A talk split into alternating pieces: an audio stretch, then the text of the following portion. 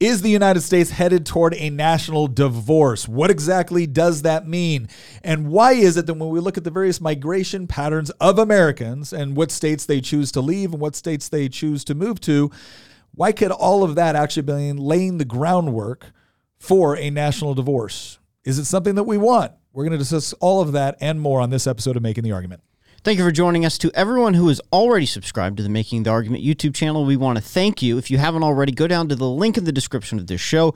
Go there right now because this coming Tuesday on April 11th, we will be live streaming there and on Nick's channel. And next Tuesday will be the first ever time that we have live streamed Making the Argument. So we look forward to seeing you there this Tuesday, April 11th. Let's get right into the show. Okay, so we got a few things that we want to go over today. First thing that we're going to talk about is what exactly do people mean when they talk about national divorce? Well, the more common term used is secession. It's the idea of states actually leaving the union. And so whenever that comes up, obviously people take this historical look of like the Civil War and then and they make comparisons like are you just a neo-confederate? Is this just, you know, basically sour grapes because you didn't win a federal election, et cetera, et cetera here's what I think we need to understand about this argument, both from the left and the right. All right. You've seen a lot of people on the, on the right talk about national divorce before. You've seen more prominent members on the right talk about national divorce. And it's the idea that we've gotten to a point where too many Americans just want very different things. And and this isn't just coming from people on the right. When Trump got elected in 2016, there was a lot of people in California running around with signs that said California is a nation, not a state. And you can understand why they might say that because California does have very, very different values than, than many other parts of the country. Not to mention the fact that it's about the fourth largest economy in the world. Right? Keep in mind, California has a larger economy than France. Right? So that's why these sort of arguments come up, both left and right. And it usually always comes when we have a major clash of culture and values within the country. And here's the other part here's the kicker, and we're going to get to this. We're trying to solve those problems on the federal level. There's a reason why we are not only a constitutional republic, but a federated constitutional republic. But let's look at some of the cultural disconnects and maybe even intellectual disconnects that we're seeing. So the first thing that we're going to talk about, our good friend on Twitter, Cat Turd. Um, again, this this guy, I mean, he lives to troll and he trolls very very well. He's got pretty good takes. He, he does, but he, he was talking about the election in Chicago, the mayoral election in Chicago, and why do we bring this up? Well, because when Lori Lightfoot lost the primary, and, and keep in mind, it is it is difficult for incumbents to lose primaries. It typically doesn't happen. And Lori Lightfoot was kind of held up in the national media as one of like the, the main leaders within left wing progressivism. She was, um, you know, obviously a black woman, lesbian. She she I mean, she was right there with all the kind of intersectional points. She, she mayor fully, of one of the largest cities in the country. Mayor she, of one of the largest cities. It, embraced wokeism. Embraced keep in wokeism. mind, Chicago is so large that it is the equivalent of being a governor of a relatively small state. Yeah, being mayor of, yeah. of that city. It is. It is. And and, and yeah, because most of Illinois, most of Illinois is it's like Cook rural County. rural farmland, right? But, but population wise, it's basically Cook County. It's Cook County and Chicago. But we've also known that Chicago has had a major issue with crime major issue with crime, major, major issues with standards of living. It, it's it's amazing when when the left talks about gun violence, the right usually comes back and says, "Oh, you mean like in Chicago with some of the strictest gun laws in the country?" But at the same time, you're you're defunding the police, and this is this is why we bring this up. Lori Lightfoot fully embraced so much of, of the woke agenda, the the riots that took place. She was she was all about that. She was all about intersectionality. She was she was all about that vision of what America is and the the progressive or the woke approach to addressing those issues. And so when she lost the primary, a lot of people were like, "Oh, even Chicago has has kind of woken up, no pun intended, to the fact that some of these policies produce really negative results. In fact, I would say to some degree, we looked at this with the New York mayoral election, where they elected, I think, a former police officer, right, former NYPD. A, a better example would be in um, San Francisco. They they threw out yeah. their ultra district liberal attorney. district attorney because yeah. he was refusing to uphold the law. And San Francisco has a very similar problem to Chicago with, yeah. in fact, it, the problem is so bad in San Francisco. The founder of Cash App was murdered in San Francisco literally just a couple days ago. Yeah. So so crime is is skyrocketing in some of these areas, and and again, there's this old joke where uh, uh, some of the most prominent conservative speakers are people that will tell you that when they were younger, they used to be liberal, and the phrase used to be, "I got mugged by reality." Which is to say that they came face to face with the consequences of policy decisions. So we look at Chicago and we think, oh, they get it. That's why Lori Lightfoot, you know, is not even. I mean, she lost in a three-way primary, and then they elect somebody. this is this was, you know, Cat Turd's take on it. He goes, I think it's hilarious that Chicago elected a communist mayor to the left of Lori Lightfoot, and they absolutely deserve all the hell they're going to get the next four years. So this is a part where a lot of people from the outside looking in are confused. Where it's like, wait a second, you honestly thought that the problem with Lori Lightfoot is that she wasn't enough of an intersectional woke socialist? Like that's that's what you thought the primary problem was here? Now, here's the question. Is this just because, as a lot of people will say, oh, everyone on the left, everyone in the progressive movement, all the woke people are just morons? No. I disagree with their policies. I disagree where they've we've come with this, but I think it's deeper than that. I think they have they have very sincerely and very honestly bought into a particular worldview. We've talked about this before with what woke is, with what postmodernism is, with what critical theory is. We're actually planning some more episodes that we're going to do where we do a deep dive in all these different philosophies, worldviews, and what the implications are. But you need to understand if you believe it, if you honestly buy it, well, then, yeah, Lori Lightfoot probably wasn't moving fast enough on increasing spending on the educational programs that they want, on the social programs that they want, on the counseling programs that they want, because they really believe. And, and here's the element of truth here's the element of truth in what they believe. Crime doesn't just happen, right? It's not just that people are born and they're bad and they decide to commit crimes. There are there are different motives, incentives, circumstances which are conducive or which lead to higher criminal activity than other circumstances. And so their argument is is that we don't need more people going to jail. What we need is more intervention at a, you know, younger level, at a community-based level that is going to prevent people from resorting to crime, right? That's that's the overall argument. And I think all of us can look at that on some level and have some sympathy for that approach.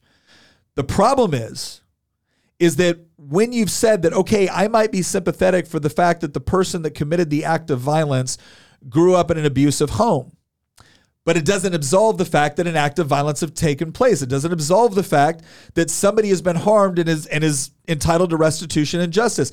It doesn't stop the fact that even though their conditions might have been bad, if you don't punish it, if you don't send them to jail, they are statistically speaking very likely to reoffend. And this is the problem that this is one of the disconnects between a lot of people on the more conservative side and a lot of people on the more left or progressive side. It's not that we it's not that we don't necessarily want to address some of the, the underlying or root causes, but if you don't punish crime, you are essentially on some level incentivizing it.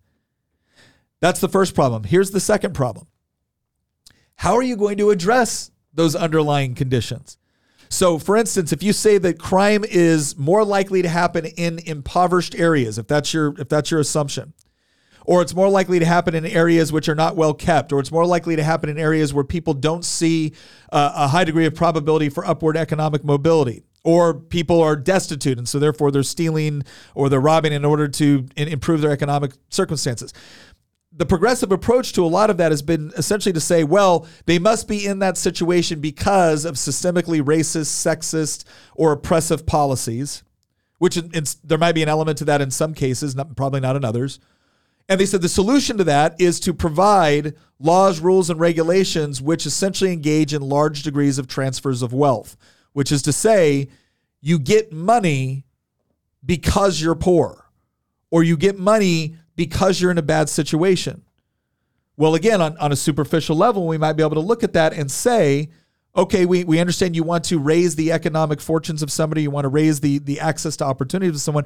But if you're doing so in such a way which punishes success and rewards self destructive behavior, once again, you're creating perverse incentives. So that's the best thing I can come up with, like a, a good argument for why the left is doing what they're doing, why the progressives are doing what they're doing, and why we have a problem with it and don't believe it works. I don't think that necessarily explains, though, why some of these cities are doing what they're doing because there's different types of people on the left, right? So, so um, uh, Johnson's challenger, um, uh, Vallas, he he campaigned as a moderate. He was also a Democrat. Yeah. But he campaigned on, yeah, we need to hire more police officers and crack down on crime and, and deal with this problem because we're we're bleeding people. Chicago is losing people right now. Cook County is shrinking in population. They're going through the same thing that New York City is going through. They're going through the same thing that Los Angeles is going through.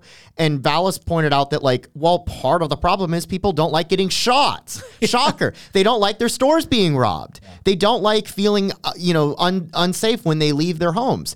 And he lost that election to a guy who rejected, publicly rejected the possibility of hiring any more police officers and had previously endorsed like the defund the police movement back in 2020. He was he was completely gung ho with the entire BLM movement and the entire defund the police movement from just 3 years ago. And he still has many of those views. This guy is basically a proto Marxist and he won in a city that has been the crime rate is just completely spiraled out of control. It's it, for for decades Chicago's crime rate was very high, but it had been decreasing. And then 2020 happened, and suddenly the numbers shot back up to basically where they were back in the 90s.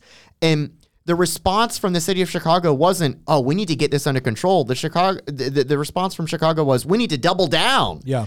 And I I I don't understand entire. It was a very close election, mind you, but I don't necessarily know where this is going to lead. I have a feeling I know where this is going to lead because we've seen similar things play out in San Francisco, which has lost a ton of people. We've seen it play out in LA. I, I wonder if Detroit, in New York, Detroit. Yeah. You know, I wonder if Detroit is sort of the that's that's where this is actually. Going. You know what this reminds me of? Have you ever heard of Coleman Young? Yeah. He was the mayor of Detroit yeah. from like the 70s to the 90s, and he was the guy that basically destroyed the city. Thomas Sowell talks about him a lot. Yeah. Coleman Young reminds me a lot of Brandon Johnson. He um he got elected in a very racially polarized city at a time when Detroit was going through many problems similar to Chicago. The the election was very racially polarized. It was two Democrats running against each other, but it yeah. was one Democrat that had all the Hispanics and all the whites vote for him, and then Coleman Young had all the black voters vote for him. Coleman Young basically made the race about race. He didn't make it about anything else. He basically was saying, You're a racist if you don't vote for me. And so um, Detroit narrowly voted for him. Well, he was he is easily the worst mayor the city of Detroit has ever had. This guy destroyed that city. It was they were already struggling because a lot of um, a lot of businesses had started moving out. We've actually done many why minutes about this topic. Um, th- there were other decisions that Detroit had done. They bulldozed large parts of their city to build highways. Mm-hmm. They had outsourced a lot of their jobs. They had started raising taxes. There were problems with Detroit, but Detroit really went downhill under this guy's rule. And he had been in he was in office for about 20 years. And when he left office, Detroit was a shadow of its former self. Um, he came into office in the middle of a crime wave too. He came into office in the mid 70s when Detroit was going through a massive crime wave. It was the it was the murder capital of the country. And he played the race card. He played the socialist card. He he governed as a progressive. He campaigned as a progressive. He used identity politics in order to to keep himself in office. Even when moderate Democrats were trying to throw him out in every single election, he would just crush him every single time. And I have a feeling that Chicago might be going the same way as Detroit because we've seen companies relocate out of the city. There's, um, I think it was like Citadel. There, there are financial firms that relocated to Miami in the past year when Lori Lightfoot was in office. You also have companies like Tyson that had a long, long tradition of having their headquarters in there. They've pulled out. You've had Caterpillar announce that they're pulling out. So you're already seeing the same thing play out that you had with with Detroit, where these auto manufacturers pulled out and suddenly there weren't any jobs. Well, you're seeing the same thing with Chicago, where you're seeing a diverse array of companies pull out at the same time that a crime wave is is spilling well, out. And, and I, I think the other interesting part here is again with Lori Light, if you're a business in Chicago and you are, you know, suffering some setbacks is due to crime, due to theft, due to everything else, and you you and Lori Lightfoot loses in the primary and you have an option, right? And you have an option. The, the, the guy's at least acknowledging, yeah, there there is a crime problem. We need to hire more police. We need to deal with this, and then that guy loses. You're not just you're not just betting on what's going to happen the next two to four years, you're, you're betting on what this actually means in perpetuity. If people have, if so, if, they, if people have experienced all the problems and have doubled down on a solution that arguably is failing, you're now thinking about the long term benefits of your of your company and your business. And this brings us exactly to where I was hoping that we would go with this episode, which is talking about the the, the great sorting that is taking place. So let, let's talk about that. Let's talk about so so now that we've kind of we're, we're using Chicago as kind of an example because again the three cities that were mentioned New York City, San Francisco, and Chicago. New York City major crime issue, and they tried to elect someone that's a little bit more more moderate. But even after then, we're starting to see that he, he's not really governing that way. San Francisco actually got rid of their DA, which I could not believe. Uh, I mean, I've spent some time in San Francisco and it's a different world. That's all I can say.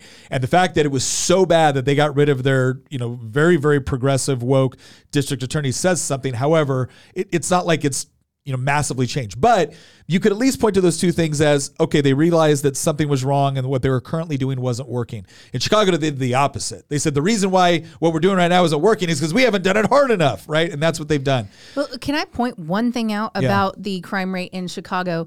Um, with when it comes to theft from stores and things of that nature, there are a lot of of people in our society today that think it's really okay to go and steal from a store because they're big corporations, you know, and and they have insurance and it really doesn't hurt anybody. You're not stealing from a person, you're stealing from a corporation.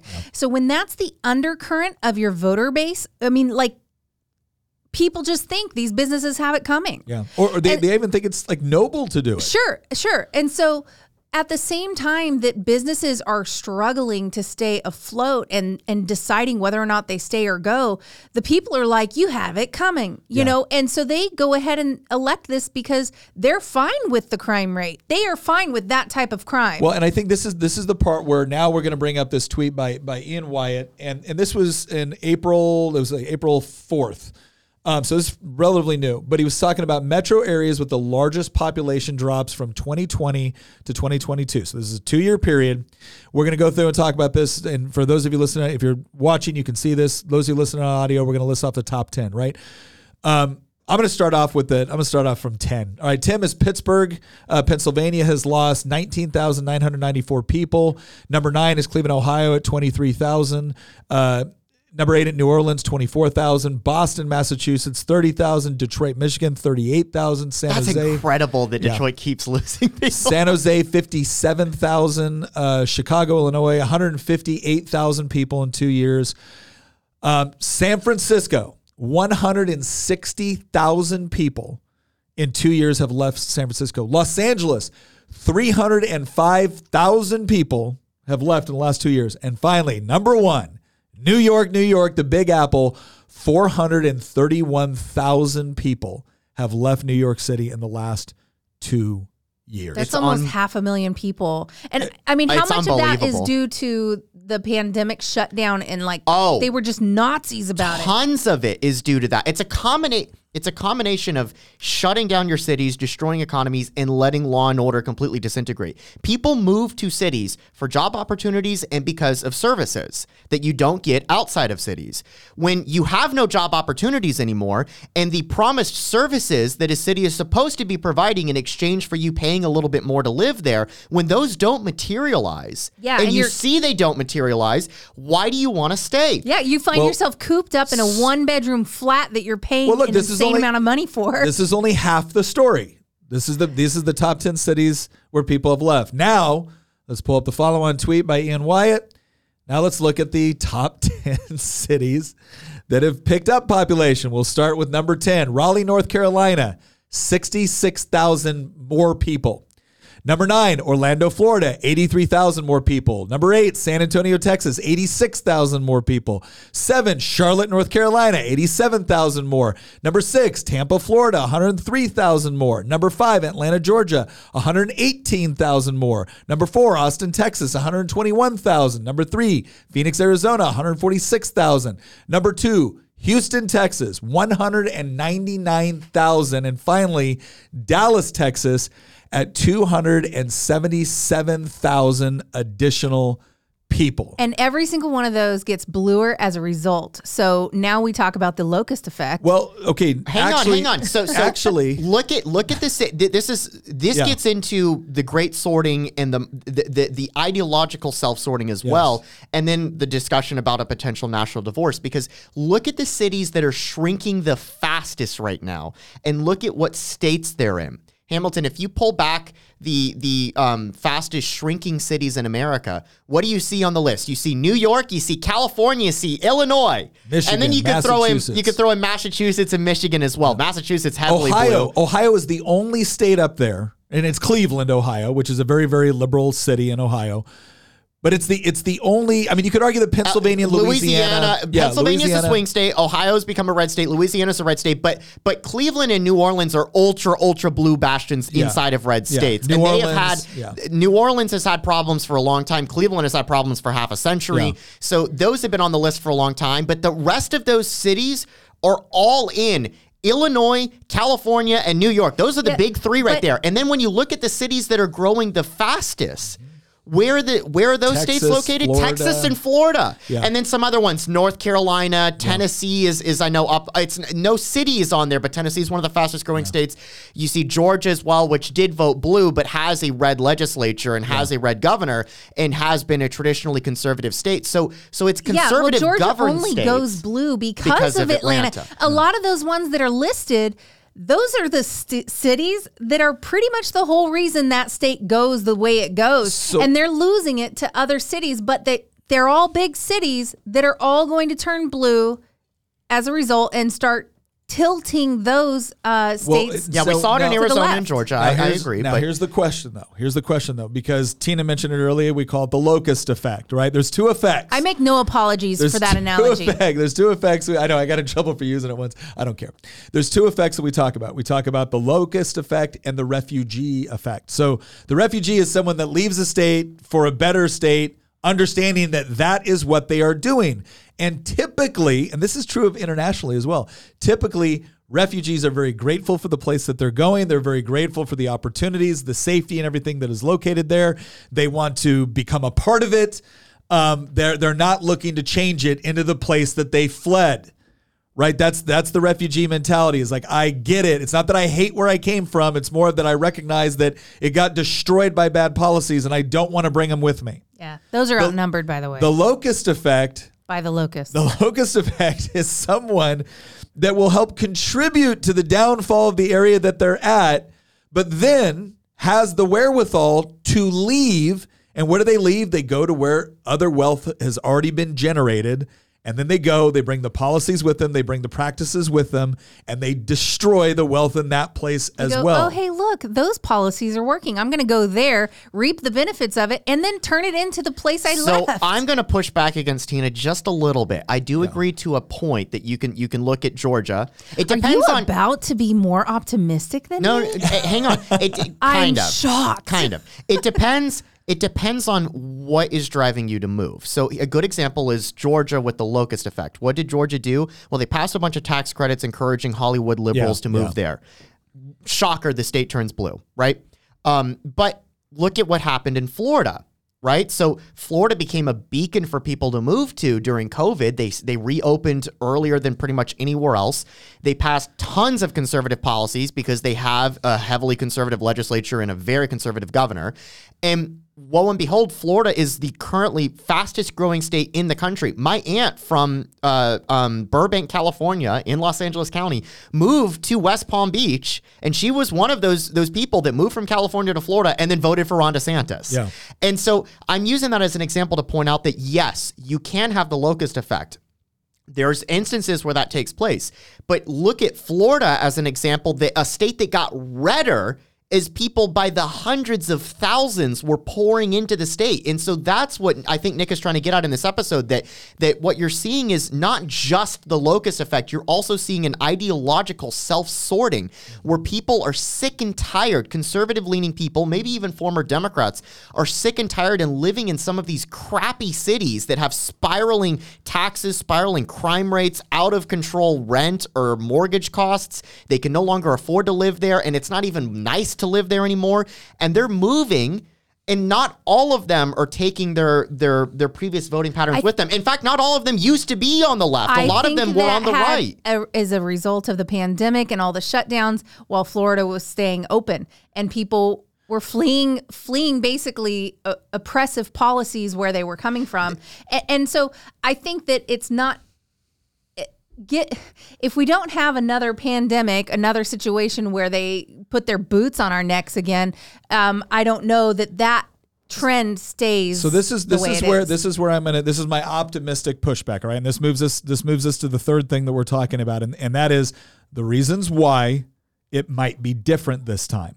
Right? Because we, we've seen this sort of thing happen before, and people always make arguments. Well, yeah, of course, elderly people move from super cold New England to super warm and dry Arizona or to super warm Florida. You know, they're snowbirds and whatnot. And, you know, they didn't move down there because they desperately wanted conservative politics because quite frankly, there wasn't there wasn't necessarily a huge departure from what they were leaving to what they were going to with respect to their overall marginal yeah, tax rate. but that's right? nothing new Well, Yeah. Let me. This is the point I'm trying to make. The reason why I think it it might be, I'm not saying it absolutely, it might be different this time, is not just because of the pandemic. I think the pandemic accelerated some of this stuff where it demonstrated very, very stark differences between the way certain people managed it, some states managed it, and other states managed it. All right, but that didn't mean a bunch of people moved to South Dakota who arguably had the best policy right? What it does, it's that combined with a number of other things that they're interacting with on a daily basis, whether it be at their schools, whether it be with crime. And and what's important to recognize is that it used to be you could point there, there was there was general differences between parties and, and the philosophical approaches that they took, but there was also differences within those parties where you could find, you know, your your pro-life Democrat or your pro-gun Democrat or your hard-on crime Democrat, right? And you could find your your pro-abortion Republican, right? The parties have ideologically Sorted as well. sorted very significantly, and there's no denying this. To the point where finding a pro-life Demo- an elected pro-life Democrat is nearly impossible now. I- it, it's con- it's considered an- antithetical to the So so where are you going with The, this? hold So here's hold my- the here's my question point. though is whether or not independents have self-sorted as well. Ha- the- have they been pushed to one side or the other are- a little bit and more? here's here's where I'm drawing, and we can go to point three. You can look at some of this. Thomas Massie has some stuff to say. Matthew Kilkin has, has stuff to say as well. I think when you have a, a suburban mother who, who might be you know perfectly fine with with a lot of more like say left wing uh, progressive policies when it comes to oh yeah of course we want paid family leave and of course we want greater welfare programs and of course we, when that mom who is paying exorbitant taxes in Los Angeles has to walk past a homeless encampment to pick up her child from school, I think that's someone that's starting to look at this and going like there there's something drastically wrong with this. And we, we pointed this out actually in a Y minute we did a while back, which I encourage everyone to take a look at our, our Y minutes channel because we talk about a lot of these things in very, very short three minute videos. They're very easy to consume, very easy to share. But we talked about this isn't just something where I'm, I'm moving because the taxes are too high. Somebody that has lived in Los Angeles all their life, San Francisco all their life, New York all their life, Boston all their life, they've always lived with high taxes. It's not even high to them. But they were told, I'm paying these high taxes and I'm paying these high real estate costs because I'm getting the best schools, I'm getting the nicest parks, I'm getting the cleanest streets, I'm getting the safe neighborhoods. And guess what? It isn't true. It isn't true. And they're looking at their friends that have already moved to Dallas or to Austin or to Miami or, or, or not even in a major city, just move to a different state. And you know what they're recognizing? Oh my gosh, the, the school's good and there's no homeless problem right outdoor and, and there aren't needles all over the ground like there are in San Francisco. And, and if somebody breaks into a store and tries to steal it, the police show up and arrest them. And they're paying less taxes for it. They're paying less taxes for the things that I'm being told I'm paying more taxes for. And the moment the moment I step and say, "Wait a second, you you you, know, my kid didn't even get into this school because, you know, they're they're too Asian." Right? That like that happened in Fairfax, Virginia. They're looking and then and then the representatives who they thought they were on the same side of look at them and like you're a racist, you're a bigot, you're a homophobe, you're a transphobe, you're and they're looking at that going, whoa, wait a second. I've never been the one accused of these things by people that I used to go have wine with. And I think that there I think that there is an issue happening right now and Christian can definitely articulate some of this issue that's happening among working class people who are now feeling totally alienated by representatives that they used to thought were on their side. It was this this cultural conviction that, well, yeah, the Democrats are the party of the of the working the working people, right? And the Republicans are, are the party of these these big mean evil corporations. That's that's not the world anymore, and it's become obvious, or let's say it's become far more obvious to a far greater um, number of people, and they're starting to realize they're never going to change it in New York City.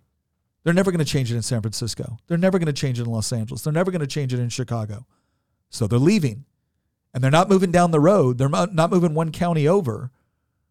They're moving to a place where they feel reasonably certain they're going to actually be able to experience an environment that is far more conducive than them raising their children, opening their business, or keeping a job with real estate prices they can afford I I'll, think they're starting to make those connections. I'll give you a really good example to go back to the Detroit analogy because Detroit has gone through what many of these other cities are about to go through. Detroit had their chance to vote to change their policy trajectory and they chose to double down on it. Yep. And then people voted with their feet. They yeah. tried to fix the problem by the ballot box and it didn't work, so they picked up and they voted with their feet.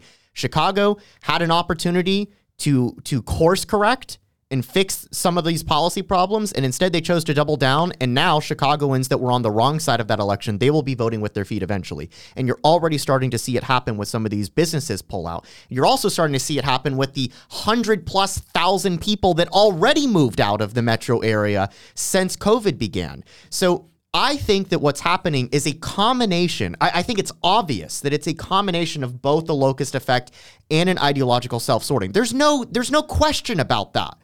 But what I think is is what this is going to but here's the thing. The locust effect has always been with us always. Yes. yeah. what has not always been with us is, is the, the, ideological the, self-sorting. the refugee effect. That's what's mm-hmm. new. What's not new here's a here's an example to prove it's not new you had a locust effect in the 1980s with snowbirds in New York City and Connecticut moved to West Palm Beach, moved to Palm Beach County, and they flipped it blue. Yeah. Palm Beach County had traditionally been a Republican county until the mid 80s, and then it flipped blue in 1988, and it stayed blue until Ron DeSantis flipped it in 2022. Yeah. That's an example of the locust effect. Liberals from New York City moving to a community and flipping it blue and keeping it blue for 30 years. That's been with us for before I've even been born, right? But what's new is this ideological refugee status yep. that people are taking when they're moving from California to Tennessee right? You saw Dave Rubin is a good example of this. He lived in California his entire life, used to be on the left, was yeah. was part of the Young Turks, had a bit of an ideological change. He became more of a classical liberal rather than a, a liberal progressive. And eventually things got so bad in California and there was an opportunity to do a course correct and vote out Gavin Newsom and they didn't do that and he said, "You know what? I'm done playing this game. California will never fix itself. It will never fix itself voting wise. If I can't vote by ballot box to fix a problem, problem. I'm going to vote with my feet. And what did he do? He moved to Miami.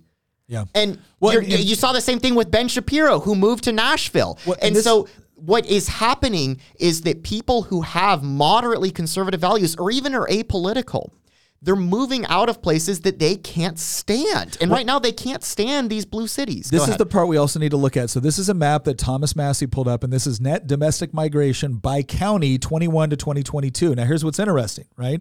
Because we talked about the cities that have picked up the biggest population, but here's what you find when you look at these states, the cities in red states are losing people and the rural areas are picking them up. To that point, can we clarify for the audience when we were reading off eh, yeah. cities that were growing, what we meant by that was metro areas, yeah. not city limits. The, yeah. the, the city limits of many of these cities in red states are either st- like a good example is Miami. The city of Miami is shrinking the South Florida metro area that we call yeah. Greater Miami, that is growing. But and the map shows it, right? Miami Dade County yeah. is actually shrinking, but South Florida as a whole is booming. You see the same thing in Texas. Dallas County, yeah. This the city limits of Dallas are currently shrinking, but the but the Dallas metro area yeah. is exploding in population right well, now. And that and that also that also goes to the larger point that we're making because in in when you move to some of these places, right? If you go to Austin, Austin is incredibly liberal. It, it may be in Texas, but it is a dot of blue, dark blue, in a sea of red.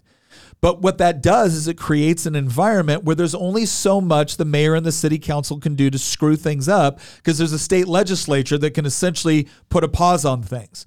And again, if you're going to if you're if you're if you're going to set up a factory in Texas, you're not putting it in downtown Austin. You might have a storefront there, you might have a business front there, but you're not setting up, you know, most of that stuff right in the middle of the city limits. Real estate's too expensive; it doesn't make any sense. And so what that means is that you you have the ability that even if there are very, very liberal areas within a red state, you still have the ability for a state legislature, for a governor that's going to make sure none of the absolute nonsense comes to complete fruition.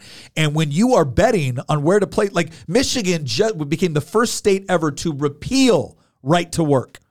Now, they hadn't had it for that long, but they repealed right to work at the same time that they they doubled down and reelected Governor Whitmer, who was one of the most draconian lockdown governors in the country. If you've got a major business in Michigan, you are thinking to yourself, this is not going to get better anytime soon. Or the only thing that's going to make it get better is when my business gets buried under a sea of regulation, crime, and, and labor laws. And so you're like, well, I don't want to be the example for why this state's policies fail. I'm moving to a state that is not going to punish me for employing people, that is not going to punish me for making money and reinvesting into my company. So where did they go? North Carolina, Florida, Texas, Georgia, Arizona. And this is the distinction that we were making before. Yeah, there's a lot of people that move to Florida or Arizona for weather reasons, right? The snowbird thing where they, they go down there because it's I mean it's just easier to live in these climates, especially when you get older and you're dealing with arthritis and sickness and everything else. They didn't they didn't move to Arizona or Florida for you know the the politics. They moved down there for the sunshine and for but the weather. They've always been doing that. But they've always been doing that more people were moving to Florida, and it was it was one of the first times I can look at a place where you had a, a net migration from very very blue liberal states to very very red states, and the red states got redder. That is a dynamic I don't think we've seen before. Right when people were flooding into California in, in the 80s and the 90s, California did not get more red. It got bluer to the point where now it's like a byword. People forget when I when I was I, I lived in California we had a Republican governor. Pete Wilson was our governor. We, we had a state legislature that hadn't completely lost its mind. Now you can't even imagine that. You can't even imagine that in California. Well, we, we had a huge migration. The state didn't get redder. You look at these uh, huge migrations, state didn't get redder. This is the first time I've seen it. We've had huge migrations, and the states have actually either maintained or gotten more red as a result. And people have noticed. I yes. have seen on online and in person so many people say, I want to move to Florida. I want to move to Florida. I was born in Miami, so I've got family there. I have even more reason to move there, but yeah. I, am more inclined to want to move to Florida because of their policies, the direction that they're going, and the fact that it's getting redder. And yeah. I feel like that I would be more free in Florida than I do here. And by the way, when you look at this map, we need to include a link to this to this tweet alone in the the audio files. That way people that are listening yeah. to us can actually look at this after the podcast. This tweet by thomas massie. By the way did can we read off the the actual text yeah, of the tweet sure. hamilton? I want to read this off to, to people. Here's what thomas massie said. He wrote this on my birthday. What a great tweet. He wrote it for me. Um, now here's what he said. He said people are leaving uh, cities and blue states fleeing areas mismanaged by democrats. Meanwhile at the federal level Leftists are continuing their march to nationalize all laws so no one can escape their harmful ideology. This gets into the this, national divorce. This is discussion. where we get into the national divorce. So let's go ahead and excuse me, go to the next tweet. And I, I, saw this one. I think uh, I, I, think Christian brought it up. Christian saw this one, and it was uh, uh, Matthew Kolken. He said, "I'm not optimistic about 2024. I believe our only hope as a nation is a sweeping return to federalism that defangs the federal government and redistributes power back to the individual states where it belongs."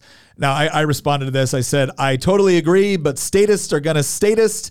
and they're never happy doing it only at the state level. And this is the point, this gets to the heart of what Massie was saying is that it would be one thing, and, and I'll give another example of the self, an idea like definitively ideological self sorting was the Liberty State Project. So a bunch of libertarians actually signed an agreement that said on certain conditions, we're all going to move to New Hampshire and we're going to drastically take over that state and we're going to prove that this can be done correctly. And they did it. They did it. Your, your New Hampshire right now, if you look at like their school choice legislation, their regulatory legislation, their gun rights, everything, I mean, it's incredible. You would never know it was a part of New England. It really stands out as, as a as a harsh difference from from the rest of New England with respect to their far more like liberty oriented policy positions. They did it, so it can be done. The reason why the national divorce situation comes up is because there's a couple of things, there's a couple conditions that I believe are necessary for it. People have been talking about like every time they have a federal election they don't like, they're like, "Oh, you know, screw this." Like, give me a break. Right? Don't don't be don't be petulant. Right? Is it really that bad? Well, now we're getting to a point where it used to be that hey, look, if I don't like what's going on in my state, I can move states. And it used to be like, okay, yeah, we don't like the person that just got elected, but hey, these these things change all the time. It's it's not that big a deal. The problem is that more and more people are becoming convinced. And sometimes they'll blame both parties, sometimes they predominantly blame one. There's no doubt that the left, that their their political ideology wants to impose more rules at the federal level right? The, one of the major distinctions, usually between the two political philosophies, not necessarily between every politician that claimed to be a Republican or a Democrat, but one of the primary differences that really started to, to take root and, and become a defining characteristic between the two parties was this idea of limiting federal control and keeping the federal government closer to Article 1, Section 8. Now, if you're a libertarian listening to this, you'll be like, oh, yeah, the Republicans really believe. And I totally get that critique. I'm not suggesting that it's wrong. I want, but that has been the general argument. There's been a, at least somewhat, even if it was just verbal, an intellectual commitment to this idea that the federal government was never established to try to impose the scope, the depth, the breadth of everything that they're trying to do on every single state. They were supposed to s- stick to certain things that were federal things and then let individual states make decisions that work best for their populations. I don't believe, and here's what I'm going to say I don't believe the left believes in that. I think the left believes that if it's good for the goose, it's good for the gander. And if it's something that San Francisco is doing, then it's something the whole, by golly, it's something the whole country should do. And I, I will say, as a conservative, there's things that I will look at and be like, yes, I believe this would be best for the whole country. I absolutely believe that if we implemented certain policies, they would be best for the whole country. But what it means to be a conservative or, or to have what Thomas Sowell referred to as the constrained vision is the idea that we understand that imposing things on high a lot of times has very, very negative results. If you look at Edmund Burke and his arguments with respect to conservative, it was very much about this idea that if you were constantly just trying to impose new rules, new restrictions, new ideas on everybody all at once, you are far more likely to get a devastating backlash, which will undermine the entire system and lead to rebellion, lead to revolution. And it's one of the reasons why we've kind of pushed this idea of federal government does a few things, states do a lot more things. That way, you give people the ability to be unified around our federal government when appropriate, right? We can all be Americans.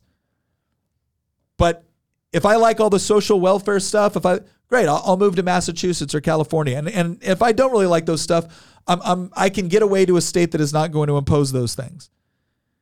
I don't believe the left wants that. I believe they're determined to, to push woke social progressivism on every single state to where there is no escape.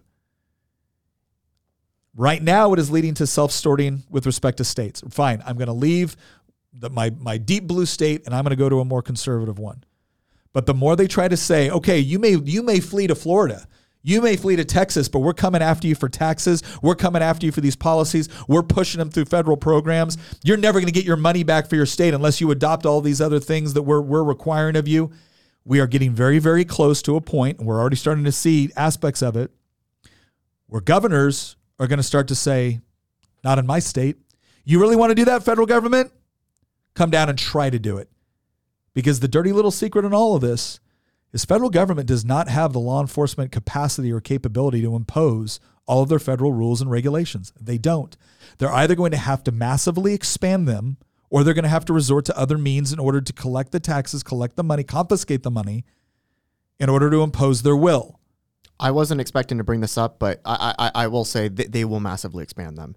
This is why you see mundane federal agencies that have purchases for millions of rounds of yeah. ammunition. Like, like eh, eh, I, am yeah, I'm, I'm serious that like, like in Department our audience, of Education, our yeah. Uh, like, like I'm sorry, the Postal Service doesn't need ammunition, right? Like, like there's, there's, there's things that our audience will probably believe, and I think is true that no, the, the left's vision. I, I, I actually replied to Matthew Kolken's tweet and I said, one side where he said that, you know, the solution is a return to federalism and defanging the federal government and letting states be states and us going back to Article 1, Section 8, right? And I said, the problem is, is that one side of the political spectrum is utterly in, uninterested in that sort of compromise and will settle for nothing short of total submission to their will.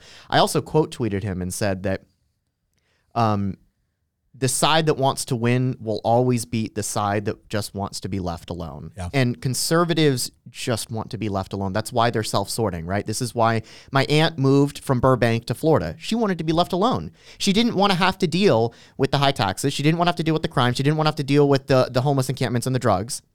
And, and so she moved to Florida. She just wanted to be left alone. She's now retired. Um, there's an entire political movement in this country and an entire political party devoted to that movement that does not want her to be left alone. Yeah. They they want you could escape California. It, what is it? it? It's it's it's the Hotel California. You can check out whatever you want, but you can never leave, right? And and and they want they want Hotel California for everybody, right? You can check out of the state of California, you can check out of the state of New York, but you can never leave because if they take over the federal government, they will impose it from high. That is the entire stated mission of the Democratic Party. They view states as an as an obstacle to overcome, not a beauty in the federalist system. They're Unitarians. And I, I, I think that this is why there's more talk of a, of a potential national divorce. Now, whether or not it happens or how it happens, that's a whole nother issue. let- and I'd love to get some feedback from you guys on that. But I think that's where we're going. Well, there's there's there's a couple of things that are generally necessary. Again, a lot of people can just like blab about national divorce. First of all, can I just say right now, I don't want that to happen. I don't want that to happen. I don't want the United States to dissolve. What I what I'm saying again, I'm putting on my analytical hat, and it's like, okay, what are the conditions necessary for something like that? One, you have to have very very deep cultural divides within a country in order for it to happen. Two, you need to have a certain degree of geographical sorting to where one side of the country believes, acts, and behaves very different than another side of the country. Three, and this is where you get the impetus for conflict, is when one side or the other side is attempting to impose all of those things at the highest level possible, where now 49% of the country can essentially be subjugated by 51% of the country. And the thing is, is that when you when you value quote democracy more than you do liberty, then it makes sense that you would impose all this for the federal level because this is just the democratic process. And if the majority has decided this is the right thing to do, and believe me, they have decided it's the right thing to do, well, then of course it has to be imposed on you. And they have the ability to make comparisons that don't that intellectually don't work, but it does in their worldview. That's why they'll say, oh, so you think it should have been left up to the states to decide slavery? No, of course not, because that is a direct violation of individual liberty. It's a direct violation. You're, you're, you're treating someone like a possession, like you own them. Of course, that's something that shouldn't be allowed anywhere in the United States. But when you're willing to say, I'm going to use that example and now I'm going to apply it to everything because, after all, the entire system is institutionally racist based off of a system of, of hierarchies which are designed to oppress the minorities. And how do you prove that's true? Well, any sort of disparity within society. And therefore, wherever disparity exists, the evil thing that we're trying to get rid of exists. And w- therefore, we have to impose this stuff at the federal level. Wait, how could you possibly want a bastion or a holdout place for systemic racism and, and inequity? And so they're able to morally justify why, of course, they need to take this approach and why it needs to be top down and why there should be no refuge from it. Because they've convinced, and this is where it goes back into the famous C.S. Lewis quote that those who abuse us, or those that essentially uh, oppress us for our own good, will do so without end because they do so with the approval of their own conscience. And that's that's where I honestly believe we're at right now. I don't believe that they're they're all I don't believe that progressives are all sitting in a room right now going, "Ooh, I can't wait to oppress these these conservatives because after all, they're the true oppressor." I think they honestly believe that they've they've found the secret that, that they have they they have the, the moral superiority and the moral high ground to impose this and anybody that's standing against them on something no matter how minor it might be that's standing against the larger you know objective the mission and the power that they need to be able to make everything better and so you don't get a refuge from that And if you've adopted that argument, it becomes very easy to impose. And the number of things that you will justify in order to impose it will get increasingly worse over time.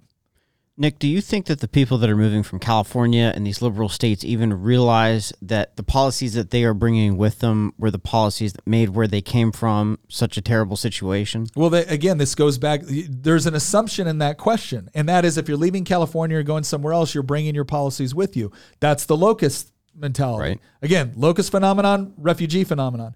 I think what we're actually seeing is fewer locusts and more refugees. And again, let me just clarify this. so, like Media Matters or something. I'm not calling individual humans locusts. I'm saying that this is a particular mentality. No, we're just saying they behave like this. I'm saying I'm saying it's a it's a it's a destructive mentality. Um, but I don't think that's. I think you're actually getting more people that are refugees. I think they're moving not just because um, of lower taxes. I think that there is a, a far more distinct or, or far more obvious connection between the things that caused them to move and the policies that made those things possible. And they're fleeing those policies because they don't want the consequences of them.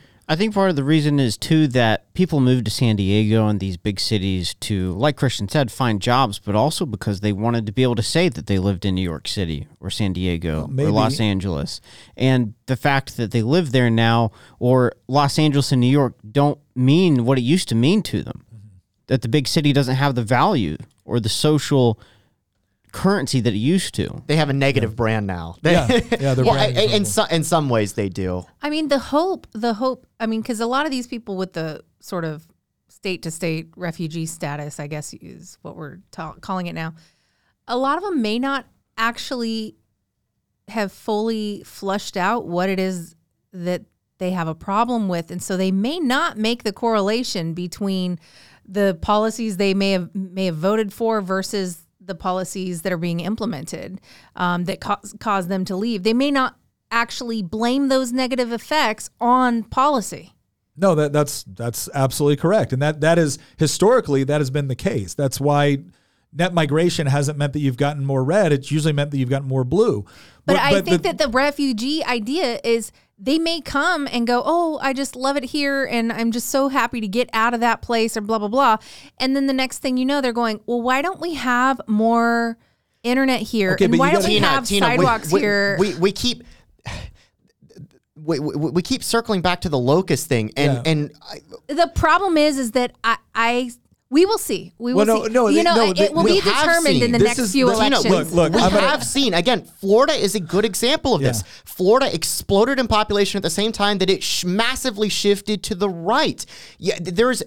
We've already granted that yes, people move for whatever Yeah. reason and they carry their politics with them. But what we've seen for the first time, arguably In a long ever, time. In a long or at least in my lifetime, is not just that. That's Yeah. always been with us. What's Yeah. set, what's new is people moving for ideological reasons and changing their politics or carrying their politics and they're not exclusively people on the left moving they're also people on the right moving from blue places to red places and what that's going to produce is geographic polarization is going to increase Well- in, oh, in terms of ideology and that's where you get into discussions about national divorces You use Florida as an example, though. They're not the only ones that experience the population boom. And is there an effect on the other states? The- Like well, Texas, so like North, North North Carolina, North Carolina was was actually kind of trending a little bit more blue, but they now have a majority. They have a veto-proof Republican majority in North Carolina now. They've experienced massive growth. Tennessee's experiencing growth. They've gotten more conservative.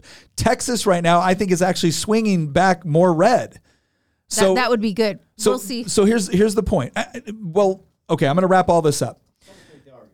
Uh, yeah, I'm, I'm going to go ahead and make the larger argument here that we we've been discussing. First of all, let's define our terms. All right, there's locust. Uh, what we're saying is is the locust effect and the refugee effect. Now, Tina keeps bringing up, well, what about what if these refugees are actually locusts? Then they're locusts. They're not refugees. That's the whole point. Like there's these these terms have meaning. These terms that we're coining today have meanings. The locust is someone that goes to another place because they don't like what's happening where they came from, but they don't understand that the policies that they implemented are, are what caused it. And so therefore they bring the policies with them to the new place.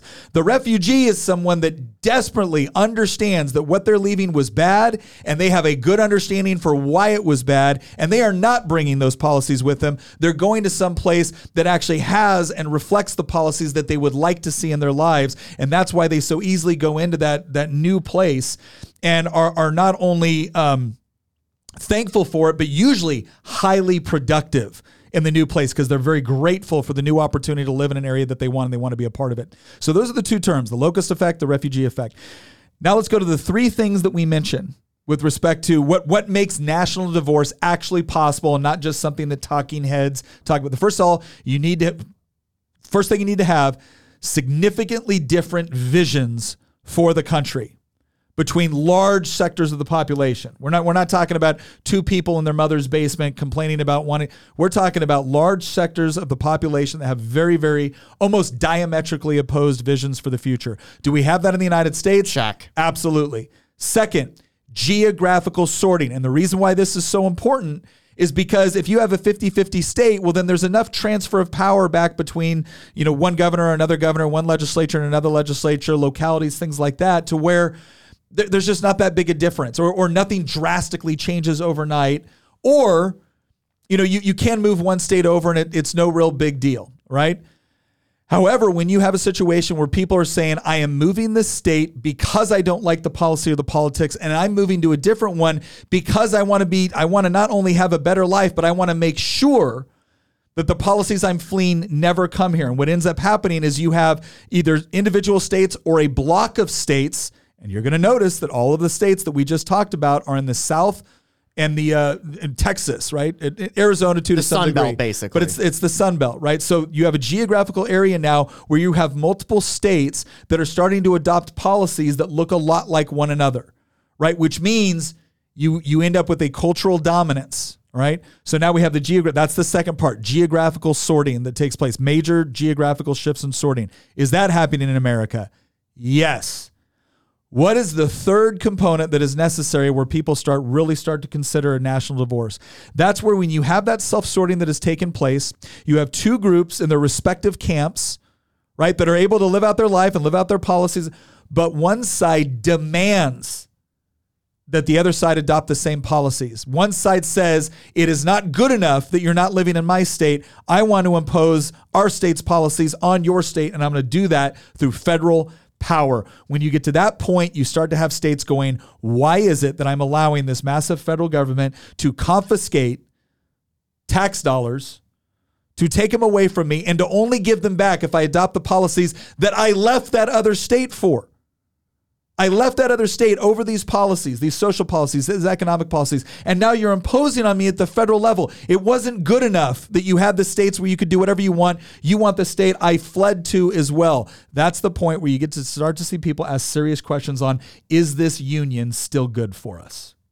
Or would it be better if you had your country and we had ours? And there's a spoiler alert for the next episode. We um we found something that's actually quite sobering about how people are reacting to this because there's already signs to suggest that this whole national divorce thing is is heading towards that direction because the the common bonds that have held this country together in terms of culture and society are really starting to fray according to some to some very recent polling. We're going to we're going to do a whole episode where we're going to talk about what what were those values that held us together where if you were Republican, Democrat, Libertarian, it didn't matter. There was certain elements that were a part of the core American experiment, the American experience that everyone had some level of appreciation for and connected with the whole next episode is going to be discussing how those are starting, as Christian described, starting to fray, especially along generational lines. So we're going to talk about those things. We're going to get into it again. I hope you found this um, this episode helpful. The one other thing I want to end with here uh, on my side, and then I hand it over to Hamilton, is I want to make something very clear. I don't want a national divorce. I love my country. I, I, I wanted to I wanted to stay um, in, the composition that it currently is. I don't want to see any states break off. But I certainly understand people making an argument that why am I going to remain in a relationship that I believe has become abusive and for which they're telling me there is no escape? And so part of what this comes down to is a, is a good friend of mine once said, he goes, Nick, we talk about liberty, we talk about socialism, we talk about these other things. What a lot of this comes down to is respect. If you truly respect another human being, you'll let them live the life that they want to live, provided they don't infringe on your right to do the same. And I think we've come to a point where we're no longer respecting that. And it will have dire consequences if we don't correct. Hamilton, take it away. Before we go, make sure you go to the link in the description here. Subscribe to the Making the Argument channel on YouTube. If you're an audio only listener and you have never seen the video, I hope you will join us this coming Tuesday at about 12 p.m. Eastern on Nick's channel, on the Making the Argument channel. We're going to be streaming to both locations on Tuesday at 12 p.m. We do have intentions of starting streaming later in the afternoon as we go forward about a month down the road. So join us on Tuesday. We look forward to seeing you there. It will be live at around noon next Tuesday, April 11th. All right. Well, that's it for this episode. Thank you very much for joining us, and we'll see you next time.